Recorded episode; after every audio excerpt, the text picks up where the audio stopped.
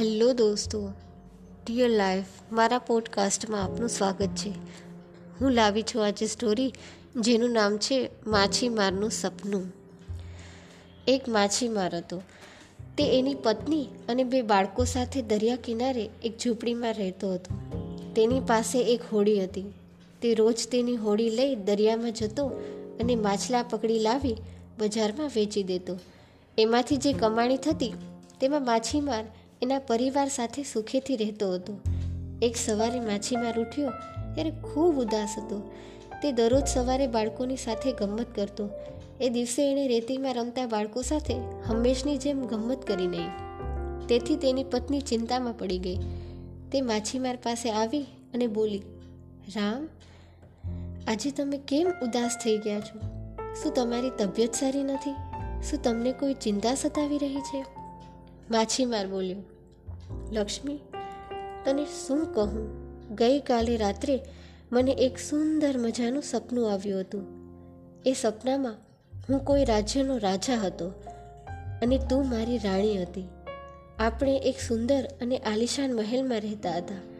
મેં સુંદર રેશમી વસ્ત્રો પહેર્યા હતા.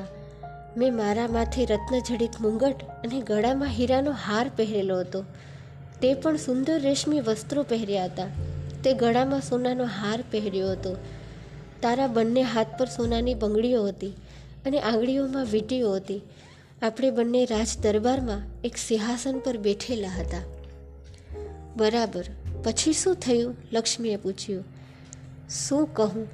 એવામાં તારા તોફાની બાળકો દોડતા દોડતા આવ્યા અને મારો ખેલ બગાડી દીધો. તેઓ મને બાપા બાપા કહી બોલાવા લાગ્યા. હું ઝબકીને જાગી ગયો. મેં જાગીને જોયું ત્યારે હું આપણી ઝૂંપડીમાં મારા ખાટલામાં સૂતેલો હતો. મારું રત્નજડિત મુંગટ અને મારો આલિશાન મહેલ શી ખબર ક્યાં જતા રહ્યા? તારા રેશમી વસ્ત્રો પણ જોને આલોપ થઈ ગયા છે. આ તે કંઈ આપણું જીવન છે? આમ બોલી માછીમાર રડવા લાગ્યો. માછીમારની પત્ની બહુ સમજદાર હતી.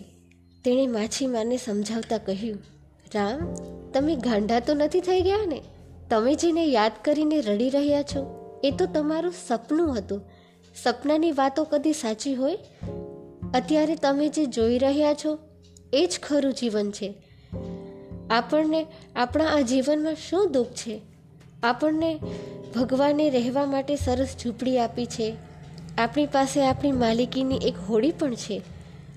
ભગવાને આપણને બે મજાના બાળકો આપ્યા છે. કોઈ પણ માણસને સુખેથી જીવવા માટે જે કાંઈ જોઈએ એ બધું જ ભગવાને આપણને આપ્યું છે. આનાથી વધારે વળી શું જોઈએ? આપણને એમાં સંતોષ હોવો જોઈએ. પત્નીની વાત સાંભળી માછીમારની આંખો ખુલી ગઈ. એને સંતોષ થયો. એના મોં પર ફરી ખુશીનું સ્મિત ફરકી રહ્યું. તે ફરીથી ઉત્સાહમાં આવી ગયો. તે પોતાના બાળકોને વહાલથી ચૂમીને આનંદપૂર્વક એના રોજના કામમાં પુરવાઈ ગયું. તો દોસ્તો સ્વપ્નનું સુખ સાચું સુખ નથી અને સંતોષ જેવું બીજું કોઈ સુખ નથી.